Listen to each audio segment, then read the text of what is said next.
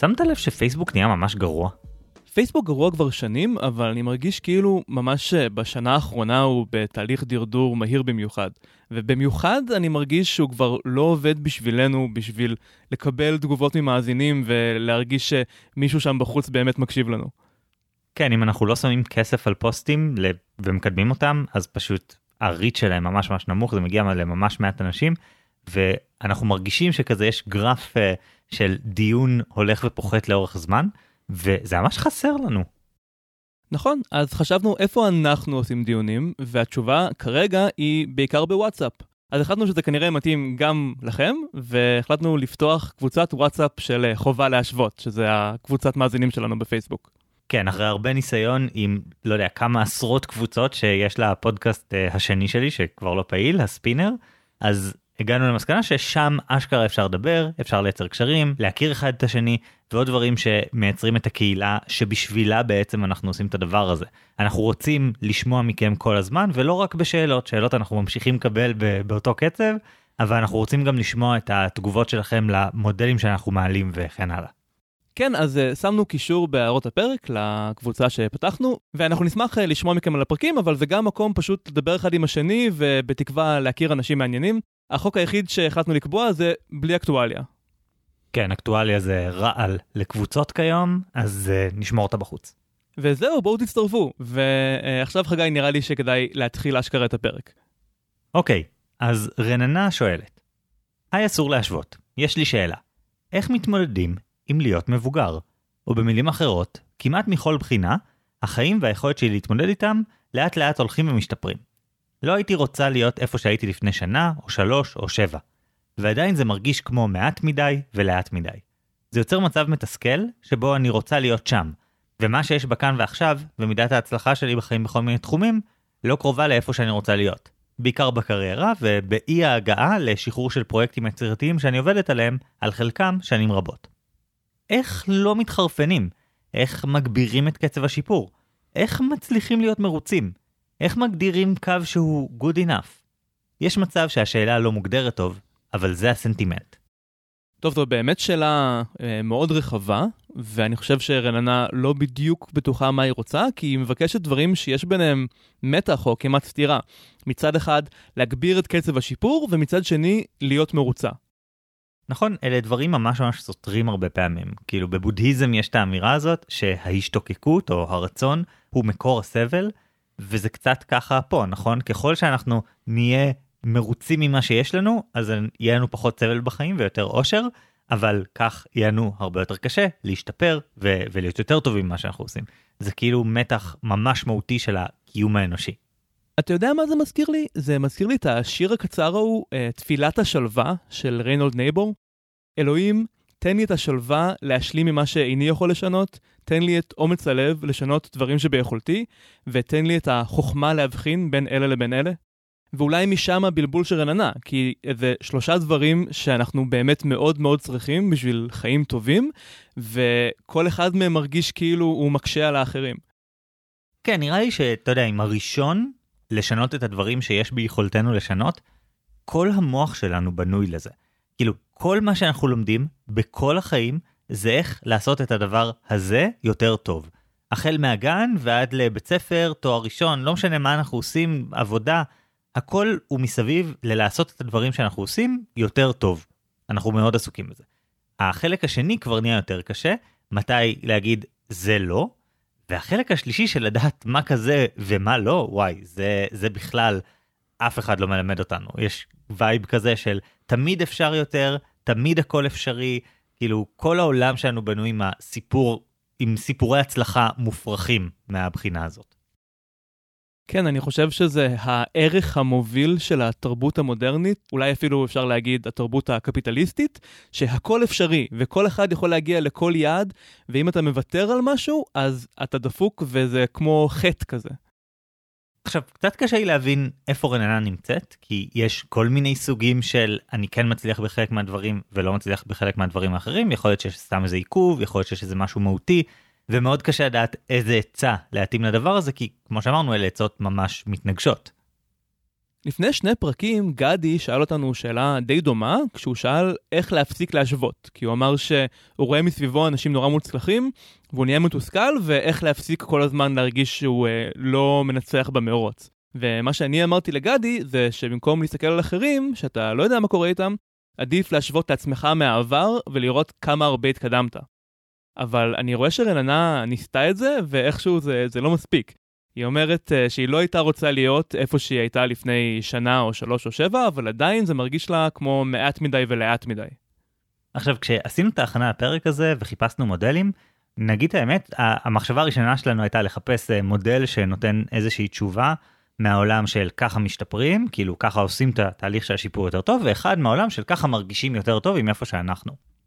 אבל אז קלטנו שיש פה איזה משהו, ששוב, אנחנו לא יודעים איפה רננה נמצאת, כן, אבל יש עוד אנשים שמתמודדים עם השאלה הזאת, ויש איזה משהו קצת יותר מבאס בחיים לפעמים, שאתה מסתכל, ואתה רואה שבאמת לא השתפרת, ואין כל כך דרך להרגיש טוב עם זה, כלומר זה לא שיפור שאתה יכול להגיד, לא, אני דווקא בסדר, זה... באמת, לא הלך לי טוב.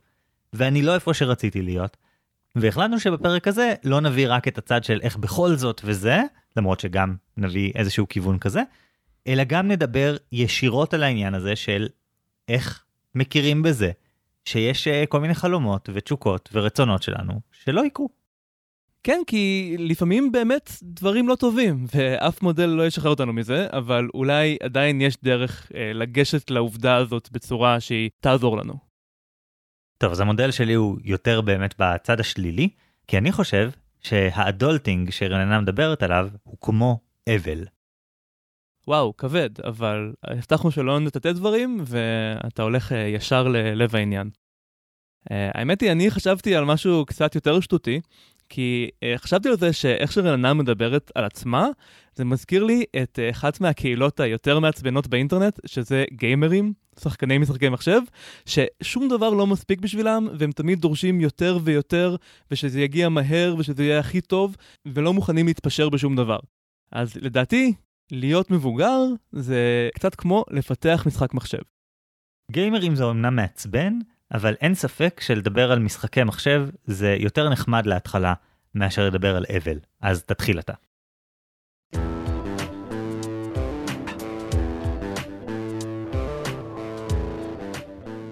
רלנה, דיברנו על תפילת השלווה, שזה השלווה להשלים ממה שאי אפשר לשנות, האומץ לשנות את מה שאפשר, והחוכמה להבדיל ביניהם.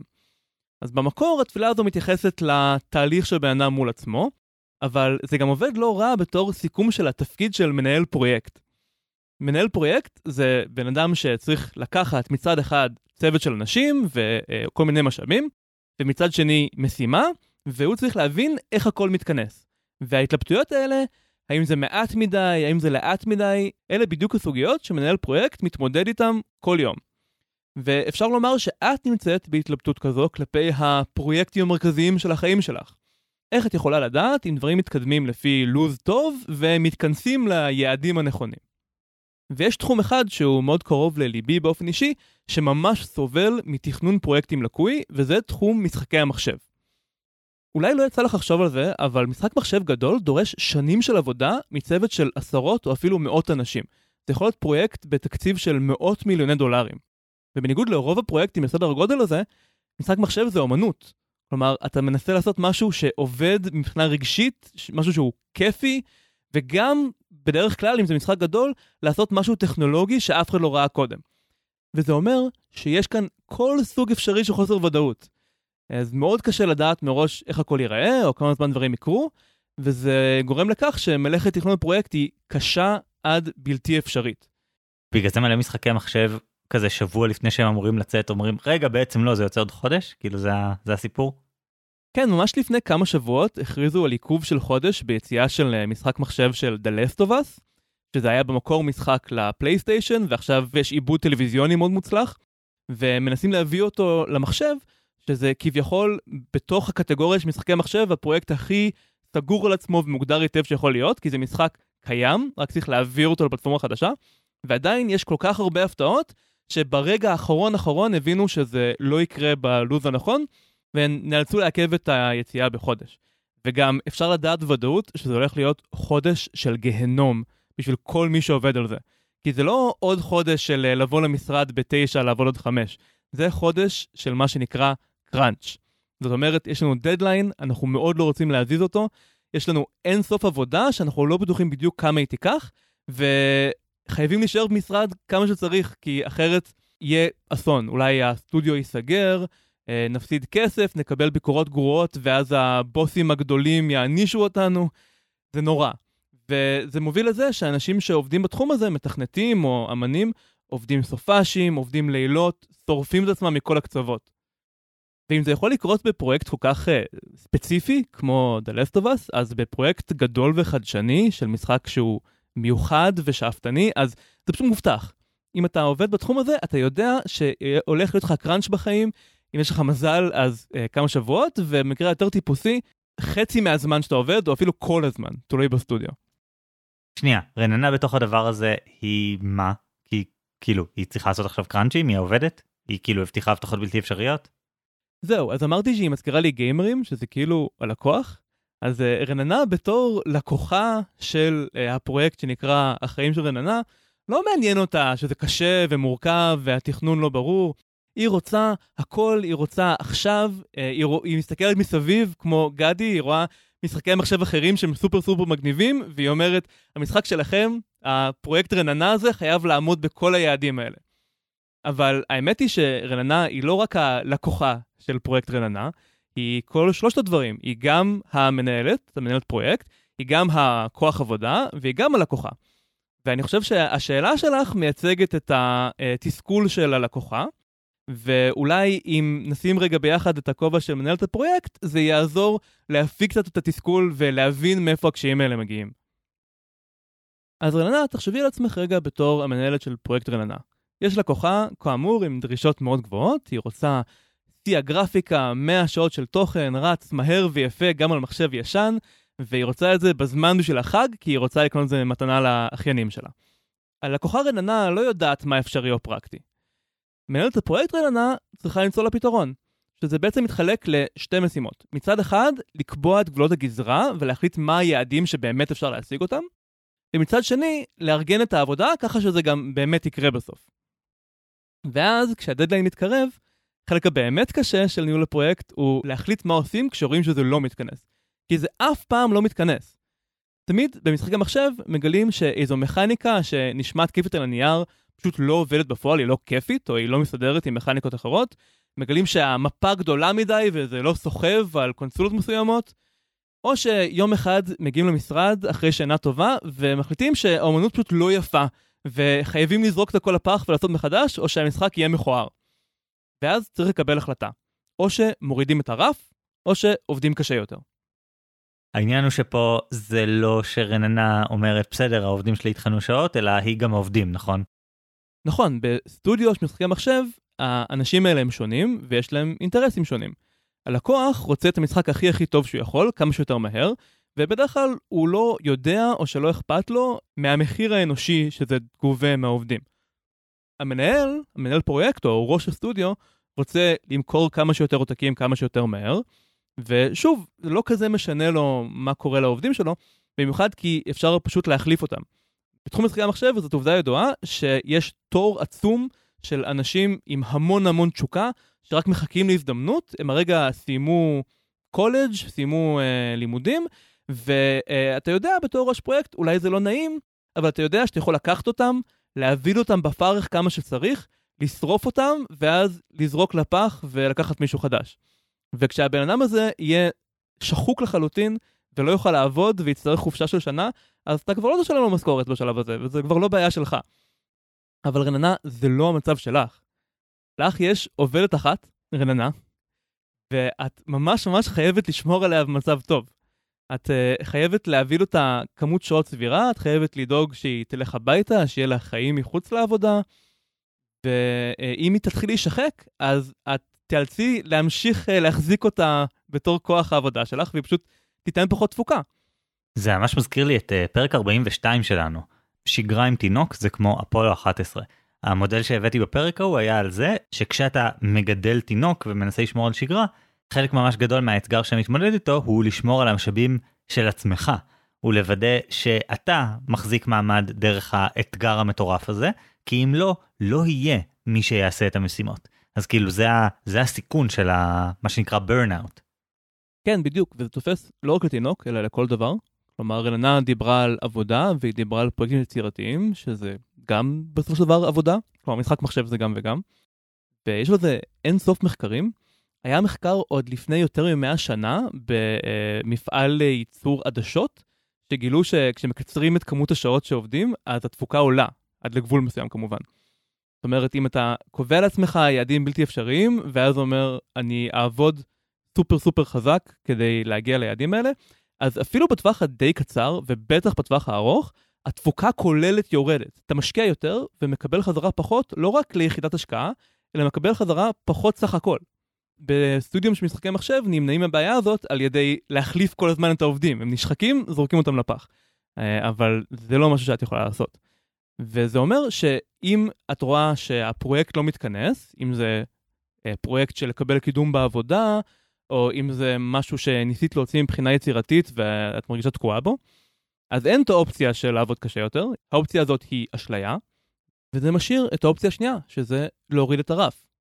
זה נשמע לא נעים, אפילו מדכא, אבל זה מוביל בסוף לתוצאות טובות יותר, ויותר חשוב, זה מוביל להישגים אמיתיים במקום רדיפה אינסופית אחרי דברים שהם בלתי אפשריים. ואני חושב שאולי מכאן יכולה להגיע השלווה. זאת אומרת, כשאת חושבת כמו מנהלת פרויקט, זאת אומרת, אוקיי, הנה המשאבים שיש לי, הנה מה שריאלי לעשות איתם, אני רואה את ההתקדמות שלי עד כה, אני מבינה שנתקלתי במכשולים כאלה ואחרים, ואני אכוון את עצמי כדי להגיע להישג המרבי שאני יכול, בהינתן התנאים האלה. ואחרי זה אני אדע שעשיתי את מה שאפשר, ומשם בתקווה תגיע השלווה הזו. אתה נותן לה תשובה באמת רק על עניין השלווה? כאילו רק על תקצצי את המטרות שלך, תכווני יותר נמוך? זה, זה מה שאתה אומר? לא רק זה, אני גם חושב שזה מאפשר הישגים גדולים יותר. אחד המשחקים האהובים עליי מהשנים האחרונות נקרא האדס.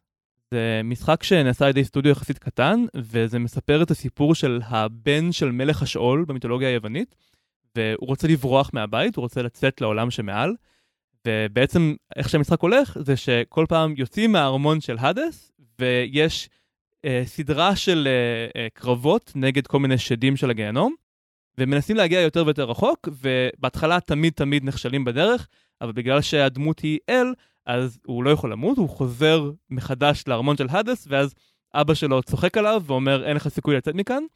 ואז אחרי שהוא נרגע קצת, אז הוא יוצא שוב, ובתקווה מגיע רחוק יותר, כי בדרך הוא מצא אולי נשקים, או הוא התחזק בדרכים אחרות. האדס זה גם מטאפורה לרננה? או שאני מתבלבל? שמע, למשחק הזה יש תמות רלוונטיות ללא ספק. אה, אבל מה שהמשחק הזה עושה יפה, זה יש יחסית מעט שדים, אבל בגלל שכל פעם שיוצאים מהארמון, הכל אה, נוצר באופן רנדומלי, אז בעצם כמות יחסית קטנה של תכנים מרגישה כל פעם חדשה. זאת אומרת, הפעם שמו שבע שדים מסוג א' וארבע שדים מסוג ב', וזה קרב אחר מאשר אם זה היה כמויות הפוכות. וזו דוגמה ממש יפה להפיק את המירב ממה שיש לך.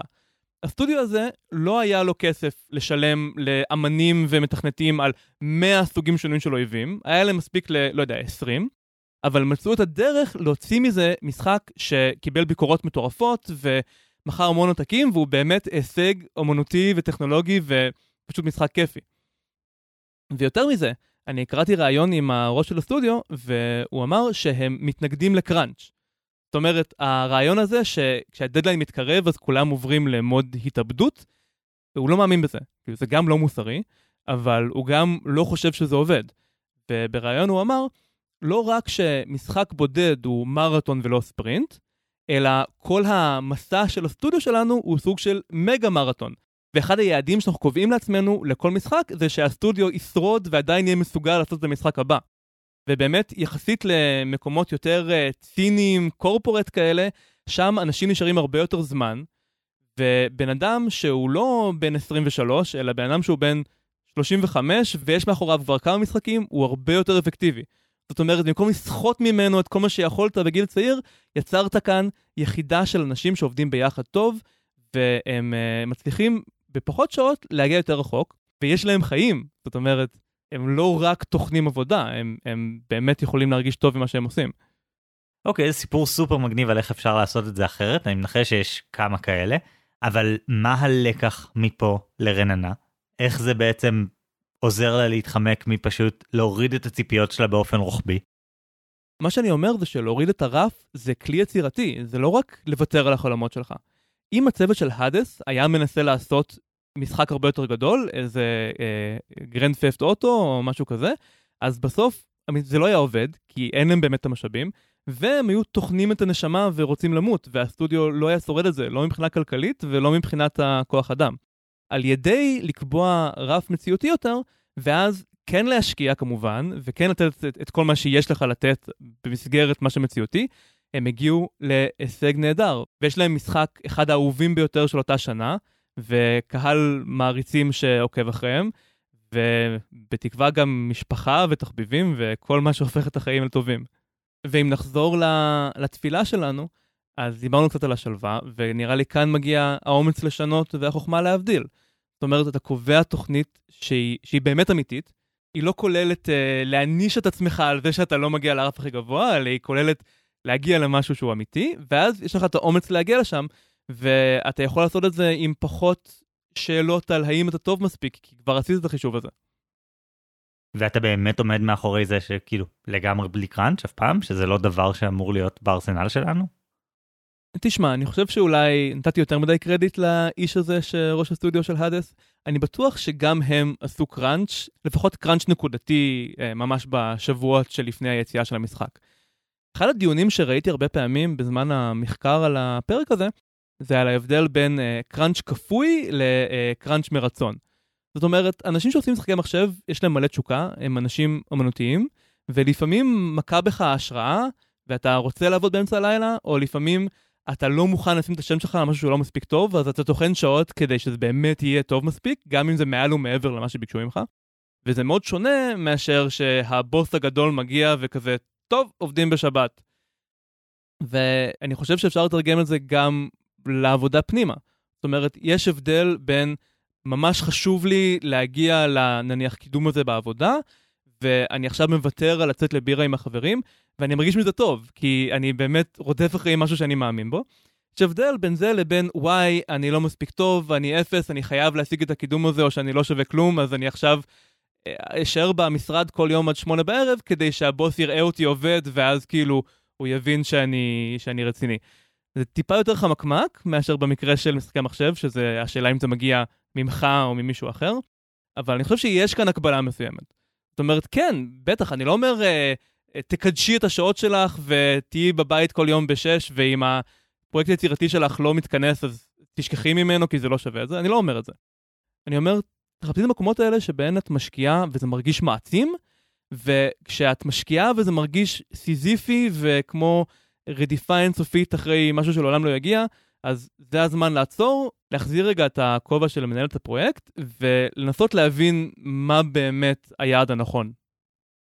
מצד אחד אני מתחבר להרבה מהמודל שלך, גם אחר כך תראו, יש הרבה נקודות השקה בין המודל שלך למודל שלי, אבל אני מרגיש שאתה קצת שוכח מזה שלצמצם פרויקט ולהגיד בוא נעשה משחק יותר קטן ויותר זה, זה, זה פשוט לא אותו דבר כמו לצמצם שאיפות בחיים תוך כדי ריצה. אפילו בתוך המודל שלך, תדמיין סטודיו שבא לעשות את uh, GTA או איזשהו משחק משוגע גדול כזה, Call of Duty, ואז כזה שלושה חודשים לפני הסוף, כזה וואלה אנחנו לא מצליחים, בוא, בוא נקצץ את היעדים שלנו, ואז מה שיוצא זה משחק לא אפוי, לא טוב. זה לא היידיז שזה משחק סופר מגניב שעבדו עליו ממש ממש טוב ותכננו אותו מראש להיות קטן יותר. זה לנטוש משהו באמצע הדרך ואני חושב שאתה לא נוגע בכאב העצום שיש בלעשות את הדבר הזה תוך כדי תנועה. זה נכון ולא חסרות דוגמאות כאלה בתחום משחקי המחשב. לפני שנתיים יצא משחק בשם סייבר פאנק 2077 שכל העולם חיכה לו, כי היה אמור להיות קפיצת מדרגה מטורפת בעולם פתוח, עם סיפור עמוק ומלא מלא דמויות, ואז גם היה אינסוף קראנץ' עליו, וגם בסוף הוא יצא חצי אפוי, כמו שאתה אומר, והעולם היה מאוד מאוד מאוכזב, כי ברגע האחרון פשוט הבינו שדברים לא מתכנסים, וזרקו פיצ'רים שלמים לפח, ומה שיצא, לא רק שהוא לא עמד בציפיות, הוא היה משחק לא טוב. ואני בטוח שזה היה מאוד כואב לכל המעורבים. אבל אני כן חושב שזה עדיין מייצג תכנון לקוי, זה תמיד מייצג תכנון לקוי, גם אם התכנון הזה הוא תכנון מחדש באמצע הדרך. לא היה צריך להגיע למצב שבו מוציאים את המשחק ככה. תשמעי, רננה, לא כולם עובדים ככה, אבל בשבילי השלווה תמיד הגיעה מלעשות משהו. אני נהיה שלם עם עצמי כשאני יודע שעשיתי את המירב, עשיתי את מה שיש לעשות. וזה מה שאני מציע לך, לנסות לפחות. שימי את הכובע של מנהל את הפרויקטים, ותסתכלי על המשאבים שיש לך, תתעדפי את המטרות שלך, ותצרי תוכנית, או תתכנני מחדש את התוכנית שלך, ככה שתגיעי למוצר שהוא כמה שיותר טוב, ועם כמה שפחות קראנץ' ושחיקה. ואחרי זה, תדעי שמה שלא שינית, זה מה שלא ניתן לשנות.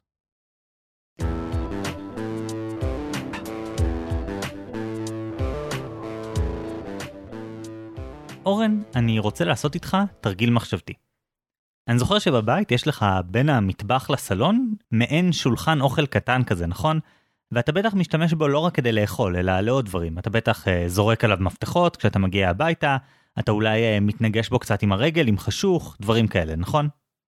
לא הייתי אומר שלהתנגש בו זה אחד השימושים של השולחן, אבל כן.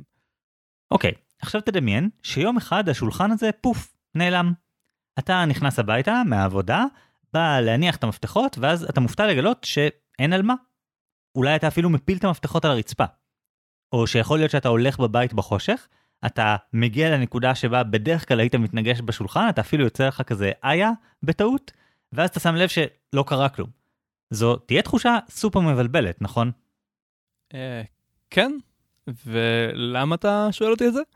כי זאת הדוגמה שמרי פרנסיס אוקונור, פרופסורית לפסיכולוגיה שחוקרת השפעות של אבל על המוח והגוף, משתמשת בה כדי להסביר לאנשים מה קורה לנו כשאנחנו נמצאים באבל, כשאנחנו מאבדים אדם יקר לנו. עכשיו, כדי להסביר מה הקשר, אני צריך לתת טיפה רקע על איך המוח שלנו עובד, כי אחרת זה לא יהיה ברור. אז קודם כל צריך להבין שאחת המשימות הכי גדולות של המוח שלנו זה פשוט לחזות את העתיד.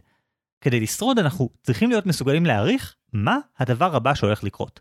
זה נכון בטווחי זמן ארוכים, מה יקרה מחר, מה יקרה עוד שבוע, אבל זה הכי קריטי בטווחי זמן ממש מיידיים, ברמה של חלקיקי שנייה.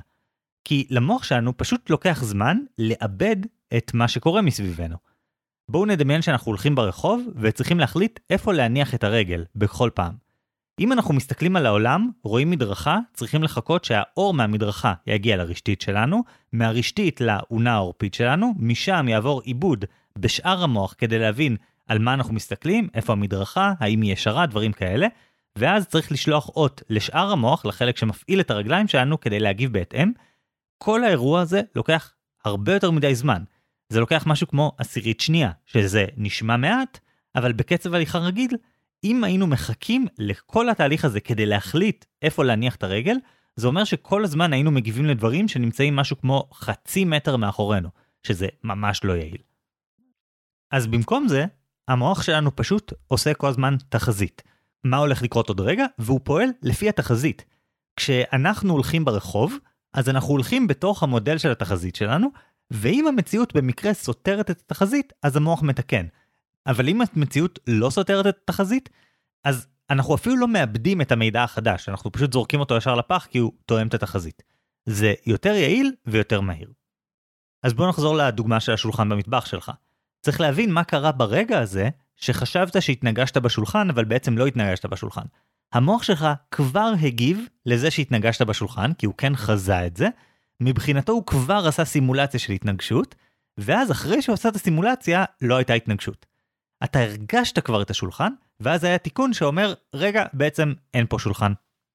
אז אני מבין שאתה מדבר לא על האובדן של השולחן בתור משהו פרקטי, כי עכשיו אין לי איפה לשים את המפתח, אלא בדוגמה הזו של ההתנגשות. זה לא שרציתי שתהיה שם התנגשות, זה לא שזו הסיבה שהשולחן היה שם, אבל מבחינה רגשית או קוגניטיבית, עכשיו יש חוסר הלימה בין איך שחשבתי שהעולם עובד לבין איך שהוא באמת עובד, ויש את הרגע של הבלבול וההפתעה הלא נעימים האלה. בדיוק, אבל זה די בקטנה, נכון? כי כאילו, אוי לא, לא התנגשתי בשולחן. אבל באבל קורה משהו הרבה יותר קיצוני. תדמיין בן אדם שאשתו מגיעה הביתה כל יום בשש בערב, עד שיום אחד היא מתה. באחד הימים, שבועיים אחרי שהיא מתה, הבן אדם הזה נמצא בבית בשש בערב, הוא שומע איזשהו רעש, המוח שלו כבר רץ קדימה עם התחזית. הוא כבר אומר לו, הנה, אשתי בבית. המוח מתלהב, שמח, כי לא ראינו אותה הרבה זמן, ואז יש תיקון. רגע, זאת לא היא. היא לא תחזור יותר. הכאב הזה שהאדם חווה באותו רגע, זו תחושת האבל האקוטית. הייתה תחזית של אינטראקציה עם אדם שכבר לא איתנו, ופוף, האינטראקציה הזאת לא רלוונטית, התחזית הזאת לא רלוונטית. אבל המוח שלנו ימשיך לחזות את האינטראקציה הזאת הרבה מאוד זמן, כי הרי אנחנו לא נעדכן תחזית שביססנו במשך עשרות שנים אפילו, על סמך אירוע אחד, פעם אחת שבן אדם לא נכנס הביתה בשש בערב. אנחנו גם לא נעדכן אותה על בסיס 12 או אפילו 15 סתירות כאלה. כלומר, אנחנו, יהיה לנו את הידע הקוגניטיבי, אנחנו נדע להגיד, זה לא הולך לקרות יותר, אבל המוח לא מקשיב לידע הדקלרטיבי שלנו, לידיעה הטכנית. הוא מתבסס על איזושהי תחזית שהיא ממש מכוותת לתוך המוח, ולוקח זמן לשנות את החיווט הזה. כן, כי המוח הוא לא באמת מערכת אחת, איזה משהו אחוד שחושב ומחליט. המוח הוא אוסף מורכב של מערכות שיש ביניהם קשרים, אבל הן גם די עצמאיות, נכון? אז גם אם במערכת הכי גבוהה, שיודעת עובדות על העולם, אם שם כתוב משהו, כמו שמישהי מסוימת נפטרה, אז זה לא אומר שמערכות אחרות, כמו המערכת חיזוי, שאומרת לך, לא יודע, באיזה שעה בערב אה, להתחיל להכין ארוחת ערב, או, או אפילו דברים כאלה, אז היא לאו דווקא מקבלת את המסר. ומה שאתה אומר בעצם זה שאלה מערכות שמשתנות הרבה יותר לאט, בגלל שברמה הכי גבוהה אנחנו יכולים פשוט לדעת עובדה חדשה באופן מיידי, אה, וזה סבבה כי זו מערכת שהיא מאוד איטית והיא גם לא קריטית ליומיום, אבל המערכות קריטיות ליומיום הן מתבססות על, הן דורשות יותר ראיות, זה מה שאתה בעצם אומר. בדיוק. וספציפית, מרי פרנסיס אקונור אומרת בספר שלה, The Grieving Brain, שיש שלושה תחומים עיקריים שבהם יש פערי תחזיות כאלה, שהם ממש אקוטיים וממש אה, מכוותים עמוק ולא השתנו מהר. והיא קוראת להם כאן, עכשיו וקרוב. אנחנו כל הזמן רוצים שהאנשים האהובים עלינו יהיו כאן, לידינו, וכשהם לא לידינו, אנחנו כל הזמן מנסים לעשות סימולציה של איפה הם. אה, אוקונור מספרת שכשהיא עברה לקולג', אימא שלה אמרה לה שהיא רוצה לבקר אותה כדי להצליח לדמיין איפה את נמצאת. כאילו, אנחנו צריכים את הידע הזה, כי אחרת קשה לנו עם אנשים שקרובים לנו. הדבר השני זה שאנחנו רוצים שאנשים אהובים יהיו איתנו עכשיו. אז אנחנו כל הזמן מחזיקים בראש מתי נראה את האנשים האהובים עלינו. זה עוד שבוע, זה מחר, זה היום בערב. ובנוסף, יש לנו ציפייה שהאנשים יהיו קרובים. קרובים מבחינה רגשית. שהם יהיו שם, ואז נוכל לקבל מהם נחמה רגשית ותמיכה רגשית וחיבור רגשי. וכשמישהו מת, שלושת התחזיות האלה נשברות. מה זה נשברות? הופכות להיות לגמרי לא רלוונטיות. אין איפה שבו האדם הזה נמצא, זה לא קרוב או רחוק פיזית, הוא אין איפה, הוא לא קיים יותר. אין מתי שבו נפגוש אותו, אין זמן שבו תהיה הפגישה הזאת. ובוודאי שאין קרבה שאנחנו יכולים לסמוך עליה. אפילו אין אה, קרבה שבורה כמו כשאנחנו בריב עם מישהו אהוב. שאנחנו יכולים לנסות לתקן. אבל המוח, הוא לא יודע את הקונספט הזה של אין, הוא לא, הוא לא יכול להכיל את זה. אז במקום זה, מה הוא מרגיש? הוא מרגיש שאנשים רחוקים בזמן, רחוקים במרחב, רחוקים רגשית, ואנחנו כל הזמן מנסים למצוא את האנשים האלה, לתקן את הקשר איתם, כל מיני דברים כאלה, ונתקלים שוב ושוב במציאות הזאת שהם לא שם. זה פשוט מרסק אותנו כל פעם מחדש, פשוט כי כל פעם יש לנו את ההתנגשות הזאת, וזה קורה עשרות או מאות או אפילו אלפי פעמים ביום, שאנחנו reaching out בתודעה שלנו למישהו שקרוב לנו, וזה כבר לא שם. זו תובנה מעניינת שבעצם מחברת בין האבל הגדול הזה על בן אדם שהלך, לבין דברים הרבה יותר פשוטים. ואני זוכר ששמעתי, לא זוכר איפה בדיוק, שיש טראומות אחרות שהן כאילו באותה סקאלה כמו אה, אובדן של אדם אהוב, וזה אובדן מקום עבודה, או אפילו מעבר דירה. וזה תמיד היה נראה לי מאוד מוזר, כי אלה שלושה דברים מאוד מאוד שונים, במיוחד מעבר דירה, שזה אפילו לא בדיוק אובדן, וזה בדרך כלל מגיע אחרי החלטה מודעת. אבל כשאתה מסתכל על זה בצורה הזאת, זה פתאום כן מרגיש קשור. זאת אומרת, יש איזשהו משהו גדול מרכזי בחיים שלנו, שהכל בנוי סביבו, לא רק מבחינה פילוסופית, אלא מבחינה ממש פרקטית. משהו שמשפיע על הדפוסים המאוד רגעיים ויומיומיים בחיים שלנו, ואז כשהוא פתאום לא רלוונטי, אז כאילו עכשיו המוח שלנו ביחס למציאות החדשה הוא פשוט דפוק, הוא פשוט עובד לא טוב. ואנחנו כל הזמן מקבלים לזה עוד ועוד תזכורות. אז אפילו אם אין לנו את הרמה הפילוסופית, אם לא אהבנו את הדירה הקודמת, אהבת נפש או משהו כזה, פשוט משהו שכל הזמן צורם. ואם חושבים על רננה, אז זה לא שהיא איבדה משהו, אבל אולי יש חוסר הלימה בין העתיד שהיא דמיינה לבין ההווה שלה, או אפילו העתיד שהיא מדמיינת עכשיו לבין העתיד שהיא ריאליסטית חושבת שהיא תגיע אליו, וזה יכולה להיות חוויה דומה אולי. בדיוק, כי אני חושב שבסיפור של רננה יש קושי שכל בן אדם מרגיש ברמה כזו או אחרת לאורך החיים. הרי אנחנו מסתובבים בעולם החל מגיל כזה 14-15 כשאנחנו מספיק מבוגרים כדי להבין באופן בסיסי איך העולם באמת עובד. ויש לנו אוסף עצום של חלומות, שאיפות ודמיונות של עתידים אפשריים, דברים שאנחנו רוצים לעשות בחיים שלנו. אנחנו בונים את החיים שלנו כדי להגיע לכל מיני יעדים רחוקים ומרהיבים. אנחנו מחליטים מה ללמוד, אנחנו אולי מחליטים לאיזה יחידה אנחנו רוצים ללכת בצבא, אחר כך אה, עם מי אנחנו רוצים לצאת, אחר כך איזה מקום עבודה ללכת, כל מיני דברים כאלה.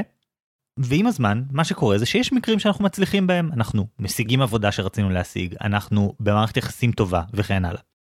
אבל יש גם הרבה מקרים שבהם זה וואלה לא עובד כמו שתכננו. אנחנו לא מקבלים את הקידום שרצינו, או לפחות לא מהר כמו שרצינו. אנחנו במערכת יחסים והיא בסך הכל מעולה, אבל אנחנו מגלים שמה לעשות, גם במערכות יחסים ממש טובות, יש המון אתגרים וקשיים שלא חשבנו עליהם. או שאנחנו מגלים שמשהו שתכננו לעשות במשך הרבה מאוד זמן, נגיד חשבנו שנכתוב ספר לפני גיל 30, הוא פשוט לא הולך לקרות. הוא פשוט לא רלוונטי יותר. אבל זה בכל זאת קצת שונה, כי אם היה משהו מוחשי בחיים שלי והוא נעלם, אז באמת יש את כל הרגעים האלה שהמוח שלנו uh, מתבלבל. אבל אם אנחנו מדברים על חלומות או על שאיפות, אז זה משהו שהוא די נשאר ברמה הגבוהה הזו של המוח, של מה שקראת לו ידע דקלרטיבי. זאת אומרת, אנחנו לא חיים את החיים שלנו ביום-יום לפי איפה שאנחנו חושבים שאנחנו נהיה בגיל 30, לפחות נראה לי שלא. אז זהו, שזה כן דבר שמלווה אותנו ככה. כלומר, תחשוב שנייה על הניסיון המקצועי שלך. הוא גורם לך לראות אחרת את העולם, נכון? כלומר, זה שאתה מתכנת, גורם לך להסתכל על כל מיני בעיות דרך הפרספקטיבה הזאת. זה שאני פסיכולוג גורם לי להסתכל על בעיות דרך הפרספקטיבה הזאת של התנהגות אנושית, כל מיני דברים כאלה. כל הדברים האלה הם מייצרים איזושהי תפיסת עולם. והרבה מההתנהגות שלנו והחשיבה שלנו היא מה שנקרא goal driven, היא מכוונת למטרה. והמטרה הזאת זה החלומות האלה, זה הדברים שאנחנו רוצים. אז אנחנו כל הזמן מסתכלים על החיים באיך אני משיג את המטרה הזאת. אבל אז מה שקורה זה שכשחלק מהדברים האלה פשוט הופכים להיות לא רלוונטיים, כי מה לעשות, פשוט נגמר לנו הזמן, כאילו זה המציאות הכי קשה של החיים. זה זה שכשאנחנו צעירים יש לנו מלא זמן שאנחנו יכולים להשקיע בחלומות שלנו, וככל שאנחנו מתבגרים יש לנו פחות זמן, אנחנו מאבדים יותר ויותר עתידים אפשריים. וכשאנחנו מחזיקים בראש את העתיד האפשרי הזה, את החלום, ומולו יש מציאות שאומרת לנו, נופ, זה לא הולך לקרות יותר, או לא הגעת לזה עדיין, או כל מיני כאלה, זה יוצר כאב. אני לא חושב שזה כאב ברמה של אובדן של אדם אהוב, כן? אבל זה כן כאב, זה כן כאב שאנחנו סוחבים אותו איתנו כל יום. אני חושב שזו דרך מאוד חזקה להסתכל על זה, שלא חשבתי עליה קודם, לחשוב על זה בתור סוג של אבל. ואני לא רוצה להיכנס יותר מדי לחיים שלי, אבל אני רק אגיד שאני יכול להזדהות עם מה שאתה אומר. אמ, אבל מצד שני, ממה שאני יודע על אבל, בדרך כלל אומרים שאין המון כלים להתמודד עם זה. זאת אומרת, העצה הרגילה לגבי אבל הוא שהזמן יעשה את שלו, ואולי זה נכון, למרות שבמקרה הספציפי של חלומות, נראה לי שיש הרבה אנשים שהפצע הזה אף פעם לא מחלים בשבילם, של החלום שאין להם אותו. אבל גם אם כן, זה לא ממש עצה, זה, זה לא ממש עוזר לרננה כרגע, חוץ מלהגיד לה, תסחבי את זה, תשרדי את זה. אז יש לך משהו פרקטי להציע לה? אם נחזור למודל האבל, אז אוקונור לא נותנת לדבר הזה פתרונות קסם, כי מה לעשות? לאבל אין פתרונות קסם. כמו שאמרתי קודם, למוח לוקח המון זמן לתקן את התחזיות שלו ולייצר הרגלים חדשים במקום ההרגלים הקודמים שלנו שכוללים אנשים שכבר לא איתנו. אבל הוא כן עושה את זה. הוא כן עושה את זה בסופו של דבר, הוא כן מתקן, הוא כן משנה את התחזיות, הוא כן משנה את המודל שלו של העולם. והדרך היחידה לעשות את זה היא פשוט לחיות. ככל שאנשים צוברים יותר ויותר חוויות חדשות שלא כוללות את האדם שהם איבדו, ככה האחיזה של האבל בחיים שלהם הולכת ומצטמצמת. כי הכאב האקוטי, הפער בין התחזית לבין המציאות, מצטמצם. או לפחות הוא פחות תדיר, במקום שיהיה לנו 100 מקרים ביום שבהם יש פער כואב בין תחזית לבין המציאות, יש לנו אחד או חמישה או איזשהו מספר יותר קטן כזה. פשוט כי התחזיות התעדכנו. במקרה של לך רננה, אני חושב שחלק מהעניין זה באמת להתחיל מלעשות את המיפוי הזה. להסתכל על חלומות ולהגיד, אלה חלומות שהם עדיין רלוונטיים, אלה חלומות שהם פחות רלוונטיים. אני לא יכול להגיד לך מה רלוונטי ומה לא, וכן, זה האתגר הכי גדול. ואז צריך להכיר בזה שחלומות מסוימים הם כבר לא רלוונטיים. אה, לצורך העניין, אני יודע, אני בן 34, אני לעולם לא אהיה ברשימת ה-30 under 30, 30 הצעירים המבטיחים מתחת לגיל 30. לא שכל כך תכננתי, אבל כאילו, זה נתיב שבהינתן הפיזיקה של העולם שלא מאפשרת לחזור אחורה בזמן, אז זה לא רלוונטי יותר, נכון? אז זה, זה מקרה קל, אבל יש כל מיני מקרים כאלה שאנחנו יכולים לזהות שהם יותר או פחות רלוונטיים. וזה דומה לאבל באיזשהו מקום, כי אחד המקרים שבהם אבל, מה שנקרא מסתבך, נהיה תסביך פסיכולוגי יותר מורכב, זה כשאנחנו לא מצליחים להרפות ולהגיד, כן, אנחנו עכשיו חיים חיים בלי הבן אדם הזה, ומנסים בכל זאת להיאחז באיזה משהו שהוא כבר לא שם. החלמה דורשת להגיד, לא עוד, זה לא יהיה יותר. וההצעה שלי, רננה, זה שתנסי להתחיל להתמקד בחלומות עדכניים יותר וחדשים יותר. לנסח מחדש חלומות מהמקום שבו את נמצאת עכשיו. הרי לא רק לילדים בני 20 מותר שיהיו שאיפות וחלומות. גם לאנשים בני 30 ו-40 ו-60 ו-80. כן, אלה חלומות אחרים. אדם בן 80 כבר לא יכול לחלום שהוא יגיע לירח, אלא אם כן הוא ממש עשיר, וגם אז, כאילו ממש ממש עשיר, זה כאילו מולטי טריליונר. אז זה לחלומות אחרים, אבל ככל שאנחנו נלך בעולם יותר עם העדשה הזאת של חלומות חדשים ושאיפות חדשות, מה שהולך לקרות במוח שלנו זה תפיסת עולם חדשה. תפיסת עולם שיותר תואמת את המציאות הנוכחית שלנו. אז בוודאי אין פה פתרון קסם. אבל עם הזמן זה פשוט יעשה קל יותר כל עוד את יודעת מתי להגיד זה לא יקרה יותר ולהתחיל לשחרר. טוב, שלחת אותי עכשיו למחשבות על האם בכלל אפשרי להביא בן אדם בן 80 לירח, אפילו עם אינסוף כסף, כי הרי כדי לעזוב את כדור הארץ צריך לחוות מלא כוחות G, נראה לי שאי אפשר להימנע מזה, ואז אם אתה לא צעיר ובריא אז זה מאוד מאתגר, אבל בכל מקרה זה לא קשור לפרק, נשים את זה בצד, אולי בעתיד. אני חושב שאמרת כאן דברים מאוד חזקים, אבל אני חושש שאתה טיפה יותר מדי בצד של השלווה, מבין שלושת הדברים שאמרנו, השלווה לקבל, האומץ לשנות והחוכמה להבדיל. כי מה שאתה אומר לרעננה זה בעצם תתחילי מלשים בצד את החלומות הנוכחיים שלך. כמו שאמרת, אנחנו לא יודעים בדיוק מה המצב שלה, אבל זה נשמע לי קצת קיצוני. יש דברים מסוימים שרננה עובדת לקראתם, כבר כנראה הרבה מאוד זמן. ספציפית היא דיברה על פרויקטים יצירתיים שהיא עובדת עליהם כבר שנים ולא הגיעו למיצוי. אז זה חלום, נכון? פרויקט יצירתי זה חלום. ואני לא חושב שאפשר להגיד לה, תוותרי על החלום הזה. בואי תעשי עכשיו משהו מציאותי יותר, או תקבלי את זה שאם זה לקח שנים אז זה כנראה לא יקרה ותעשי משהו פחות שאפתני, אם זה, לא יודע, מוזיקה או פיסול או, או כל פרויקט יצירתי. אני חושב שזה אמירה מאוד גדולה. אמ, אני לא יודע אם זה משהו שהייתי רוצה לשמוע במקומה. שאיפה שאת תקועה, אז המסקנה היא שזהו. אני חושב שיש משהו נכון ומשהו שגוי במה שאתה אומר. אתה צודק בזה שלהגיד לוותר על כל החלומות, כל דבר שלא עובד, זה, זה לא מסר טוב, זה לא מסר שאני עומד מאחוריו, אז לכן אני אגיד את האמת, אני לא עומד מאחוריו. אני אומר שכן צריך לעשות אה, איזשהו תהליך שאין לי תשובה קלה לאיך עושים אותו, של להבין מה כן רלוונטי ומה לא. אבל אתה טועה בזה שאם אנחנו נמשיך להיאחז בחלומות כאלה לאורך יותר מדי זמן, אז זה סוג של להסתובב בעולם עם מפה גרועה, עם דימוי לא נכון של מה אנחנו באמת רוצים לעשות, מה אנחנו צריכים לעשות ומה אנחנו יכולים לעשות. יש כאב גדול בלהבין שחלום שנמצא איתנו כבר, לא יודע, 20 שנה, הוא לא אפשרי יותר. אבל יש גם הרבה משאבים מבוזבזים בלהמשיך לחלום את החלום הזה. זה יכול להיות השקעת זמן, זה יכול להיות השקעת כסף, זה יכול להיות פשוט כמה זמן אנחנו מבלים בלחשוב עליו, כמה המקום זה תופס לנו בראש בזמן שאנחנו מסתובבים בעולם.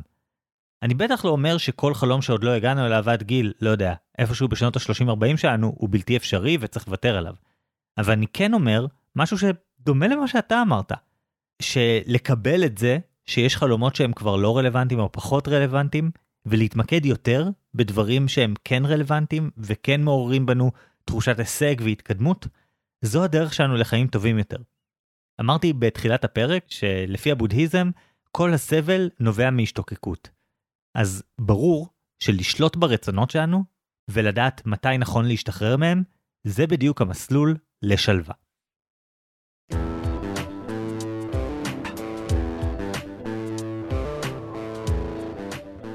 חגי, אני חושב שהמודל שלך מאוד חזק, ויש כאן תובנות שהן רלוונטיות למלא דברים בחיים, אבל אני קצת מפחד שאתה אומר לרננה שזה נגמר.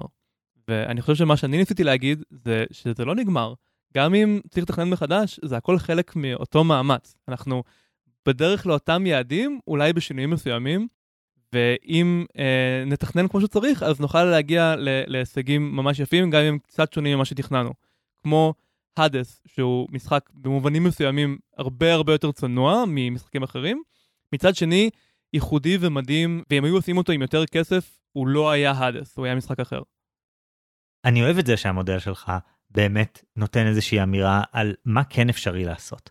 על איך כן לגשת לאתגרים גדולים מהסוג הזה, ולהשוות את זה לניהול פרויקטים ולזהות באמת שאנחנו בשלושת התפקידים, לקוח, עובד ומנהל בו זמנית. זה מאוד מאוד יפה. אבל יש בעולם דברים שאנחנו לא נוכל לעשות. מוות הוא חלק מהחיים, וגם חלומות שכבר לא יקרו הם חלק מהחיים. ואני מרגיש שהגישה שאתה מדבר עליה, היא לא סתם גישה שמובילה לתרבות שלמה מלאת קראנצ'ים. אחת מהסיבות שיש קראנצ'ים בתעשייה הזאת, היא שהרבה מאוד אנשים אומרים, כמו המם הזה של אה, ג'ים קרי שאומר, So you're saying there's a chance.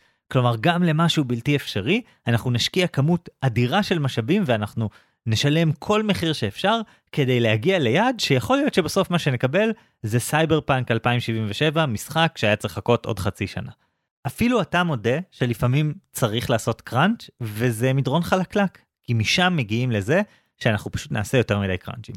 אין מה לעשות, לפעמים צריך לשחרר. טוב, אז uh, למרות שבהרבה דברים אנחנו מסכימים, אני חושב שיש כאן עדיין uh, מספיק פער בינינו כדי שנוכל להפנות את השאלה אליכם המאזינים. מי לדעתכם יותר עזר לרננה? האם זה היה חגי והאבל? או אורן ופיתוח המשחקים.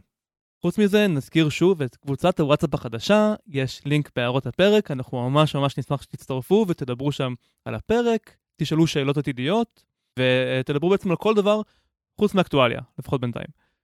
וכמובן שהסקר יעלה גם שם וגם בעמוד הפייסבוק שלנו, אז אל תשכחו להצביע. וחוץ מזה, אל תשכחו לשתף את הפודקאסט לחברים, קרובי משפחה שעשויים להתעניין, והכי חשוב, לשלוח לנו שאלות. זה יכול להיות נושאים כבדים ורציניים כמו עכשיו, אבל אתם מוזמנים לשלוח לנו גם שאלות על, לא יודע, איך לעשות שיעורי בית כמו שצריך בכיתה ד'. בהחלט. ועד אז, אני אורן ברנשטיין. אני חגי אלקיים שלם. ונתראה בפעם הבאה עם השוואות חדשות.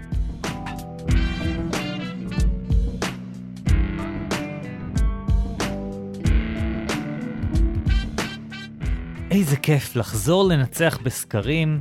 אני ניצחתי עם 70% מהמאזינים שחשבו שהפתרון לבעיה של אנה, שיש לה קולגה בעייתי, זה כמו אנטיפה, כמו המאבק נגד פשיזם. לא לשתף פעולה בשום צורה שהיא. כן, רק 30% הסכימו איתי שזה כמו ספסרים, ושצריך למצוא את הדרך הלא כלכלית להפעיל לחץ על העובד הגרוע הזה שעובד יחד עם אנה, ולגרום לו להרגיש שהוא לא רוצה להיות מניאק. במילים אחרות, יש לנו אה, מאזינים קיצוניים יותר, לפחות הפעם. קיצוניים, מדויקים, תבחר את המושג שאתה רוצה. בכל מקרה, למרות הניסיון של פייסבוק לוודא שאף אחד לא רואה את הפוסטים שלנו ברשת החברתית הזאת, עדיין קיבלנו כמה תגובות שנשמח להקריא, ונתחיל מהתגובה של שיר. המודל של חגי יפה יותר, ועל כן הצבעתי בעדו. אך בתכלס, האשמה פה היא על המנהלת. כל הצעדים מול העובד הסורר לטעמי לא רלוונטיים, ובאופן רקורסיבי, גם לנסות להיאבק במנהלת לא יועיל, כי המנהלים שלה, מסיבותיהם, לא דואגים שהיא תנהל היטב. על כן, כנראה הפתרון הוא לעבור צוות או לעבור מקום עבודה. כן, לעזוב זה הרבה פעמים הפתרון, אבל זה גם סוג של להרים ידיים. אה, תמיד ההתלבטות כשדברים נהיים גרועים, אפשר לעזוב ולחפש אה, מחוזות טובים יותר, אבל מה יקרה כשגם שם יהיה לא טוב? אתה כל פעם תברח? באיזשהו שלב צריך אה, לעצור ולהילחם. אני הכרתי מישהי שהייתה כתבת חינוך באחד מכלי התקשורת בארץ, והיא אמרה שאחד הדברים שהכי היו לה קשים זה בשיחות עם ילדים שעברו חרם וכאלה, להגיד, כאילו, להתמודד עם זה שהרבה פעמים, גם העצה של אנשי חינוך היא פשוט להגיד, כן, שיעבור בית ספר, זה, זה יהיה יותר קל. וזה מרגיש תבוסתני, אבל לפעמים זאת התשובה הנכונה. ספציפית במקרה הזה, אני מרגיש שלא קיבלנו מספיק ראיות שהמקום עבודה כולו דפוק, ויש עדיין תקווה. אבל במקרים אחרים אין ספק שלעבור צוות או מקום עבודה זאת תשובה נכונה, אני מסכים לגמרי. טוב, עוד תגובה אחת אה, מכרמל, שכתבה: הצבעתי לחגי, כי לדעתי הגישה של אורן מפרגנת מדי לרמי, אבל הגישה של חגי, תכלס, מניחה מהר מדי שהוא פסיכופת. נראה לי שדרוש פה שלב מקדים, שבו אנה צריכה להבין איזה מין שחקן עומד מולה. ובמקרה כזה הייתי משתמשת בשיטת ההומיאופתיה נקרא לזה, ריפוי דומה בדומה. קודם כל, לא לחפות עליו בשום אופן, ולתת לו ליפול כשהוא מחפף ומשקר. אם העבודה שלכם נשפטת כאחד, אז להוציא יום מחלה בהפתעה, ולהוציא את עצמך מהמשוואה כדי שזה לא יוכל ליפול עלייך. ואולי אפילו לנסות לעשות לו תרגיל דומה, ולראות אם הוא מחפה עלייך, ואיך הוא מגיב כשאת מתעצלת, מחפפת, משקרת. במשהו קטן ויחסית לא מזיק, רק לבדוק את המים. אני לא יודעת מה טבע העבודה והסיכון שאנה תיקח במקרה הזה, אבל אם דברים מסתבכים, היא יכולה לומר לדרורה בדיעבד שהיא לא ראתה מוצא אחר מלבד לנסות להראות לו איך זה מרגיש מה שהוא עושה, לאור זה שהיא לא מתכוונת לפטר אותו והכל נופל עליה. קשה לתת עצה בלי להבין באופן מאוד ספציפי את טבע העבודה שלהם, אבל זה הכיוון. זה ממש נחמד לקבל עוד מודל בתגובה. אני חושב שזה גם נותן מענה לאיזה משהו ששנינו רקדנו סביבו, אבל לא נתנו מענה מדויק אליו, של כזה להבין באיזה צד הוא. יכול להיות שהשיטה של אורן כן תאפשר לעשות איזה בדיקה, כאילו, אם מייצרים קשר חברי לכאורה והבן אדם, זה לא משפיע עליו בכלל, אז כאילו, ביי. אבל אני ממש שמח שקיבלנו עוד כיוון. לי זה נשמע שכרמל מציעה כאן לשחק באש, לרדת לרמה שלו מה שנקרא. כלומר, אנחנו כבר יודעים שדרורה לא מפטרת אנשים רק כי הם מאוד גרועים בעבודה שלהם, אבל עדיין יש הבדל בין רמי שמפשל ומשקר, לבין אנה השואלת שהיא עובדת טובה. ואני בטוח שגם אם דרורה לא שמה לב, אנשים אחרים שמים לב, ואם היא תתחיל לעשות טריקים כאלה, היא מוותרת כאן על, ה- על היתרון הזה. אז אני לא בטוח שאני מסכים. ודבר אחרון, זה סוג של תגובה לפרק, שממש שמחנו לראות כמה ימים אחרי שהפרק יצא לאוויר, כתבה עליו בידיעות אחרונות, הכתב אסף יערי בעצם נתן המלצה לפודקאסט בעקבות הפרק הזה, שבו הוא נדהם מהיכולת לחבר בין פשיזם לבין קולגה בעייתי בעבודה. אז אסף, אנחנו מקווים שאתה מקשיב, ותודה, זה היה ממש ממש כיף לראות את הדבר הזה בעיתון. כן, זו הייתה הפתעה נהדרת. אז אמנם אנחנו עם קצת פחות תגובות, אבל אחת מהן אה, פורסמה בעיתון, שזה סוג של שדרוג. טוב, בואו נמשיך לספרים, וחגי, אני ממש רוצה לשמוע עוד על הספר שאתה קראת. אז הספר The Grieving Brain זה בעצם ספר על פסיכולוגיה של אבל. נתתי את הנקודות העיקריות שלו, אבל כמובן שמרי פרנסס אוקונור ממש אה, מפרטת הרבה יותר על כל אחד מהדברים, והיא גם ממש נכנסת לכל מיני, אה, נקרא לזה סיבוכים של אבל, כאילו אפשר להסתכל על אבל בתור מעין תהליך אה, סטנדרטי כזה שעובר, והוא יכול להשתבש. כלומר ידוע בתחום הזה שנגיד אם מישהו הוא מראה סימפטומים של דיכאון במשך חצי שנה אחרי אובדן אז כאילו כן זה הגיוני אבל אם זה ממשיך יותר מחצי שנה אז מאבחנים את זה כדיכאון. כי כאילו יש איזה זמן שבו זה זה הגיוני ואז איזשהו זמן שזה מפסיק להיות סביר ואנחנו מצפים מאנשים כן להצליח לצאת מזה. אני נשאבתי לספר הזה במקור כי קראתי איזה מאמר ב... אני לא זוכר איפה זה הגיע לי לפייסבוק או משהו כזה על החיבור בין הקונספט הזה של אבל לקונספט הזה של מכונת התחזיות שיש לנו בתוך הראש, ופתאום הכל הסתדר. זה פשוט מסביר בצורה כל כך ברורה את הקושי המטורף הזה שאנשים חווים, כי זה פשוט מראה איך הקושי הזה נמצא בכל פינה של החיים שלנו, וזה לא עוזר כמה אנחנו מגיעים אליו מוכנים, וזה לא עוזר כמה אנחנו מודעים בצורה אה, דקלרטיבית לזה ש...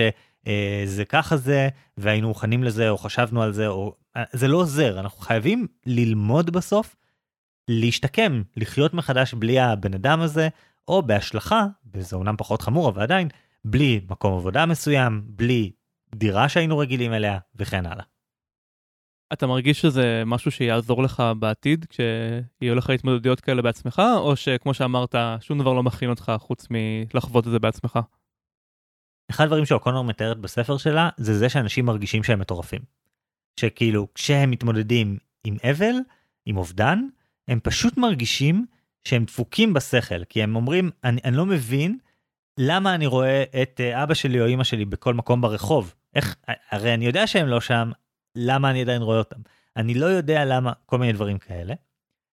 והידיעה הזאת על זה שכן, זה ככה, היא, היא מאוד מקלה, או יכולה להקל במצבים כאלה. להבין שכן, זה, זה, זה יהיה נוראי, זה יהיה ממש חוויה שלילית שכאילו אי אפשר לייפות אותה בשום צורה, כן? אבל ככה זה, ו- ואנחנו יודעים שאנחנו יכולים לשרוד את זה ולצאת בצד השני. ולא צריך להרגיש משוגעים בגלל שיש תופעות מאוד מאוד מאוד קשות שם, אלה תופעות מאוד מאוד טבעיות.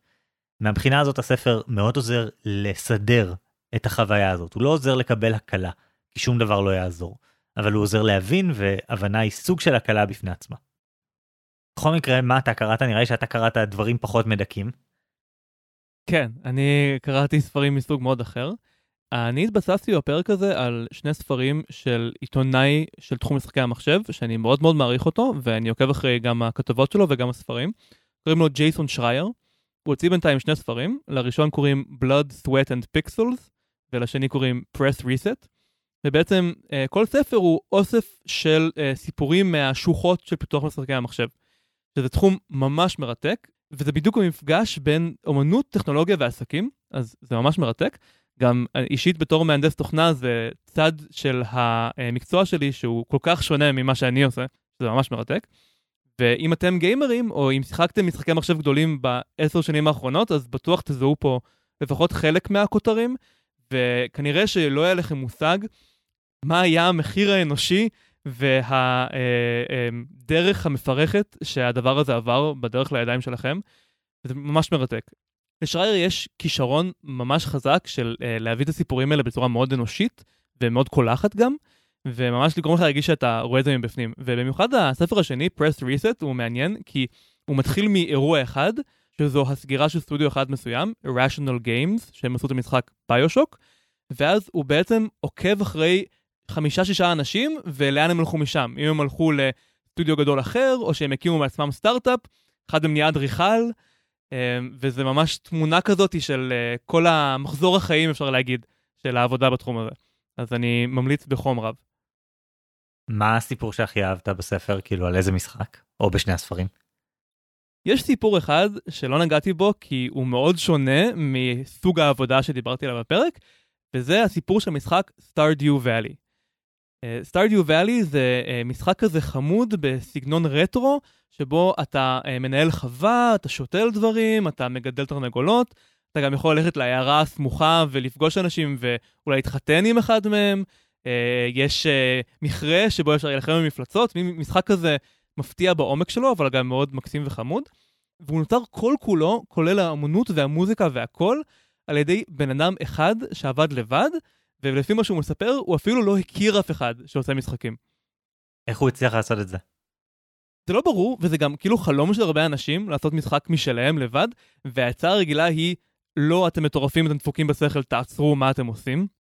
אז כנראה מצד אחד שהוא מאוד מאוד מוכשר בהרבה תחומים, אבל המרכיב הסודי, וזה משהו שג'ייסון שרייר מצביע עליו מאוד יפה, זו החברה שלו. לאיש הזה הייתה את החברה הכי סבלנית ביקום. והיא פרנסה את שניהם בזמן שהוא עבד על המשחק הזה ולא הרוויח כסף כמעט בכלל, במשך חמש שנים. כאילו, זה מטורף.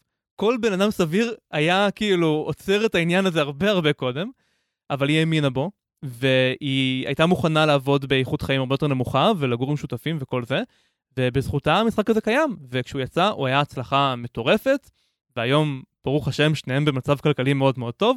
לשמחתי הם עדיין ביחד, כי אחרת זה יכול להיות מאוד מכוער. אה, אבל לדעתי היא הגיבורה האמיתית של הסיפור. כלומר, הוא חי את החלום.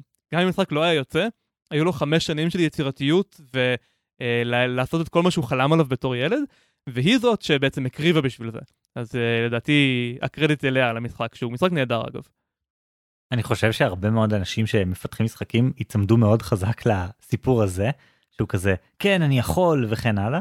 ואתה מתאר מאוד יפה שזה שוק שאנשים מוכנים להיכנס אליו, למרות שכל הסיפורים האלה מהספר הם ידועים.